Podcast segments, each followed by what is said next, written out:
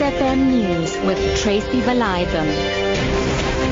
Six o'clock, good evening. An early morning joyride for a teenager at KwaMakhutha, south of Durban, almost ended in tragedy when he plunged into the roof of his neighbor's house with his father's vehicle. A man who was asleep inside the house narrowly escaped death. The teen was also not hurt. Mbuso Mkhize has more. Eyewitnesses describe how the car seemed to be flying before it crashed into the roof of the house. The driver then jumped out and fled the scene. A person asleep in the house at the time of the incident says he was awakened by a very loud bang. He says when he had a closer look, he realized that a white bakkie was wedged upside down, hanging from the roof. He says at first he thought he was dreaming, but realized that it was a neighbor's vehicle that had crashed through the roof. The man says he escaped certain death due to a faulty light bulb. He decided to sleep in another room and not in the room where the bakkie landed. The wreckage has since been removed from the house by members of the public. Police say the accident has not been reported to them and no case has been opened. Gauteng Transport MEC Ismail Vadi, as well as representatives of Santaco, the Gauteng National Taxi Alliance, and the Mamelodi Taxi Associations, have failed to reach consensus on how to resolve transport problems in Mamelodi east of Pretoria. The parties held a high-level meeting earlier today. Vadi said the taxis want the provincial government to cancel the three-month contract they have with Autopax bus company to provide public transport in Mamelodi. He says it's government's priority to ensure that commuters are safe. Any form of intimidation and violence against either persons or property, we will condemn it. It's unacceptable to us. And it will further taint the image of the taxi industry, which is not in their interest. So we've appealed, appealed to them to go back to their members to explain to them that, here, that the contracts of uh, Autopax buses be run its normal course.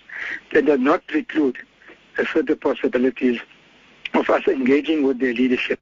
The KwaZulu-Natal Cooperative Governance Department says it's working with all struggling municipalities in the province. Spokesperson Lennox Mabaso dismissed allegations by the IFP in the province that the Umkhanyakude district municipality is dysfunctional. He says they are currently working on a number of projects in the district municipality. The MEC for COGTA is hands-on in the, in the in the governance of municipalities. Indeed, he has taken action in a number of instances where issues of uh, maladministration, fraud and corruption were reported in municipalities in the province. That includes the municipality uh, of Umkhanyakude. Later last week, she summoned all municipalities that uh, didn't receive uh, good audits from the Auditor General, including the municipality of KwaShabisa, which received a very bad audit outcome. I can also assure you that as far as service delivery is concerned, there are billions rands of investments that are currently ongoing in the district of Umkhanyakude. If you go deep into the uh, rural areas, you will notice that it's a construction site.